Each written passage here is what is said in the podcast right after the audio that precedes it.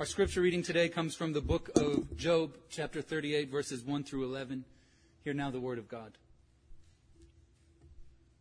Then the Lord spoke to Job out of the storm. And he said, Who is this that obscures my plans with words but without knowledge? Brace yourself like a man.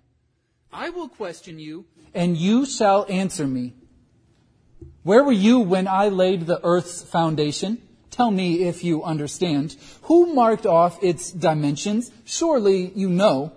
Who stretched a measuring line across it? On what were its footing set? Or who laid its cornerstone while the morning stars sang together and all the angels shouted for joy? Who shut up the sea behind doors when it burst forth from the heavens? When I made the cloud and its garments and wrapped it in thick darkness? When I fixed limits for it and set its doors and its bars in place? When I said, thus far you may come and no farther, here is where your proud waves halts. This is the word of God for us, the people of God. Thanks be to God. You probably know the story of Job. Job's life was pretty awesome. And Job was extremely faithful. He was a super Christian. But then the devil told God, listen, the only reason Job is faithful is because you gave him such an awesome life. If you take that stuff away, he will curse you out. And evidently that challenge just got under God's skin because God takes the challenge and lets the devil ruin Job's life. And the devil does. I mean, thoroughly ruins Job's life. It starts off with this invading army coming in and burning all his crops, and his house falls down on his family, and he loses everything, and he gets extremely sick. What's crazy is that as all of these things happen, as the horrific events mount, go, Job, oh, woo, Job never rejects God. His friends start coming at him and they lecture him for days saying things like, listen, Job, God doesn't ruin people's lives for no reason. This is your fault. You did something. Think back. This is your fault. What did you do to make God do this? And they keep heaping all this blame on top of him until Job just boils over and he snaps back. I didn't do anything wrong. This is all on God. God is doing this to me for no reason. I fed the poor. I cared for the orphan. I was faithful to my wife. I gave counsel to the young. I was faithful to God. And now God is being unfaithful to me. God is being unfair. God is ruining my life and He's got some explaining to do. I'll be here waiting. But through it all, Job never really doubts God. He never doubts that God is real. He never says, my life has been so hard lately, I just wonder if God is even there. Job never doubts God's reality. And often we think about doubt as one of the biggest dangers in our faith, that we will doubt whether God is there. But in the Bible, people wonder if God is there all the time. In the Psalms, it says again and again, God, where are you? God, I don't see you. God, where are you? That can be hard. But in the Bible, it's okay. You can doubt and you aren't in trouble. Doubt isn't what gets Job in trouble. More often than not, it's not what gets us in trouble either. After Job's friends push him over the edge and after Job defends himself, God decides to speak. And there's this other story in the Bible where a storm comes and then this raging fire and then an earthquake, but God doesn't speak in any of those. He speaks in the still, calm silence. And it's beautiful and it's tranquil and it's not this story. In this one, God whips up a storm, as Larry Stiles taught me, a toad strangler. Dark gray clouds rush in on the heels of a swirling wind and lightning is cracking across the sky. And in the middle of this downpour where the rain is whipping like needles, in the middle of this storm, God speaks. I saw this video on YouTube and it's in a, it looks like it's in a middle school and this little kid is pushing on this bigger kid pushing him and poking him, and you can see he's running his mouth. And this crowd is forming around him, and the little kid is working the crowd. And the bigger kid is backing away, and you can see his shoulders are down and his head's down. You can see he's scared. And then the little kid gives him a push into a locker. And that was it. Something inside that bigger kid snapped. And his head comes up and he stands up straight. And you see the little kid's face when he realizes that he's been bullying someone who weighs an extra 50 pounds and has 18 inches on him. That's this moment in Job. Job's been pushing on God. He's been poking him and God's been fine with it. He doesn't mind Job's complaints. He doesn't mind Job doubting. But then God is called faithless. And that was a step too far. And God says, brace yourself like a man. I will question you and you will answer me. And when I read this passage, I decided if God ever says to you, brace yourself like a man, you're in trouble. and God says, now here I am. You asked for me, here I am. Where were you when I laid the foundations of the earth? Stop me if you get confused, Job. Who marked off the dimensions of the universe? What were you doing then? Do you know what I'm talking about?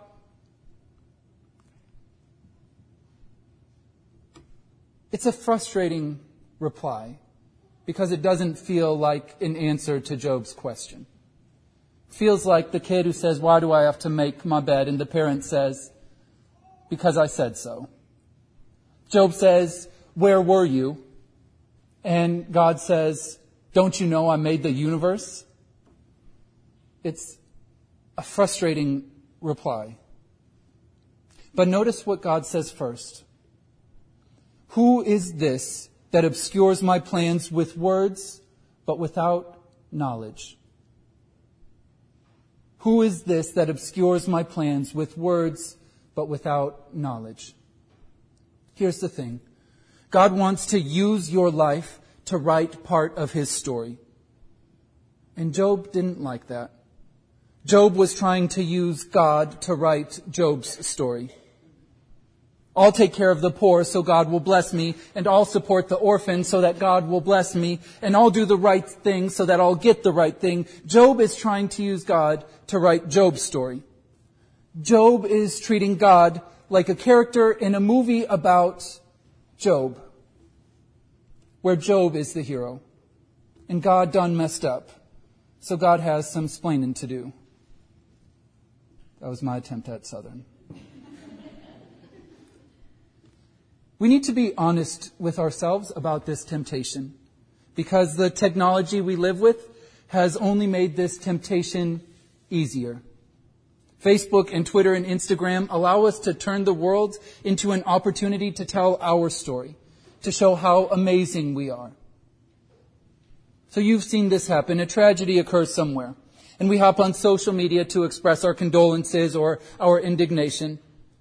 But there's a fine line between posting because you're standing in solidarity with those who were affected and posting to show the world how wonderful and caring you are. And we have to ask, are we moved because of their hurt or is their hurt a tool to show our compassion? There's a fine line between posting pictures of your kid because they're your biggest blessing and you want to share them with the world and posting pictures of your kid to show the world you're amazing because you have an amazing family. It's the insidious part of social media is it can turn the whole world into an accessory. Have you ever seen someone taking one of those pictures, perfectly posed with the family, everything just right, and then they ignore each other for 20 minutes as they upload it and check the reviews?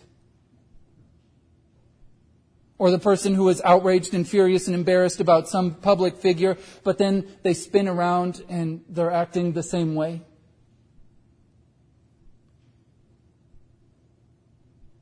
This temptation is worse than ever just because it's easier. You can say something about someone, you can post it, and you never have to see them. You never have to talk with them. You don't have to see the hurt on their face. You don't have to deal with what it does to their life. this temptation is easier than ever. And like Job, we do this with God too. We can pose with God, pause for a picture, stop in to pray, drop in when we need a blessing, but God is an accessory. He's an extra character in a story about us. So, from that perspective, listen to God's reply. Where were you when I stretched out the heavens? Do you know the size of the universe? Could you have carved out the oceans or hung the stars in the sky? God steps up and says, I'm not a character in the story of your life. I didn't mess up because things didn't go your way. My plan is bigger. My scope is larger. You are a part of my story. I'm not leaving you behind. I'm not ignoring you. But we have to understand the order. We are a part of God's story. The story of Job invites us into a moment of self reflection. And for me, this week, writing this sermon, it was a painful moment. We live in a time where the perpetual temptation is to turn our lives into a movie about us, and the rest of the world is just extra characters. Last week, Micah and I drove by an accident, and it had caused a traffic jam. And the whole time I'm thinking, I can't believe this. This is so inconvenient. Do they not know that I'm running late? And I kept getting more and more frustrated with every minute. And then we got to the accident, and it was bad. And in that moment, I remembered this has nothing to do with me. For someone, this changed their life. But for me, I turned it about me that fast. Last week, uh, Micah had a frustrating day, and when she came and was talking to me about it, I was thinking, I am so tired already. I can't be dealing with your mess right now. Has anyone ever been there before? No? Just me. It was that easy. Everything that happened to her had nothing to do with me. She didn't choose to have a bad day. But I made everything that went on in her day somehow about me. And it's that easy and it's that fast. The first thing to realize about living this way is it will ruin your life. We aren't made to live like that. You will end up bitter and you'll end up unable to love. Others, other people's tragedies will all become about our inconvenience. And other people's success, it won't be because they worked harder. It's because people don't understand how great I am. We deserved it more, and everything becomes personal and that will ruin your life. But more importantly, it's just not true. Most of what happens in the world is not about you and it's not about me. This world is God's story. And being a Christian doesn't just mean knowing that God is real, it means knowing that we are a part of God's story. It doesn't just mean letting God have a place in our story, it means letting God write our story. So here's the simple truth God wants to use our lives to write a part of His story. We can complain about the truth. We can doubt God's presence. We can wonder about the future, and all of that is allowed. But in the end, we have to remember that we are characters in God's story. And if you won't acknowledge that truth, you better brace yourself like a man. Because life will come at you like a storm and there will be nowhere to hide. But if you acknowledge that all your life is a part of God's story, you will find peace and joy from the God who laid the foundations of the earth. And that is good news. Will you pray with me?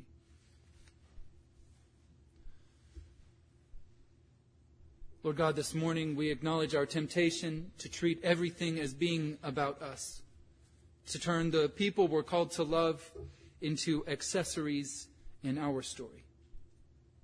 And above all, we acknowledge the way we do that to you, following you when it's convenient and ignoring you when it's not. But this morning we acknowledge that this is your story. And we ask that you give us the courage and the faith to make it all about you. We pray this in Jesus' name. Amen.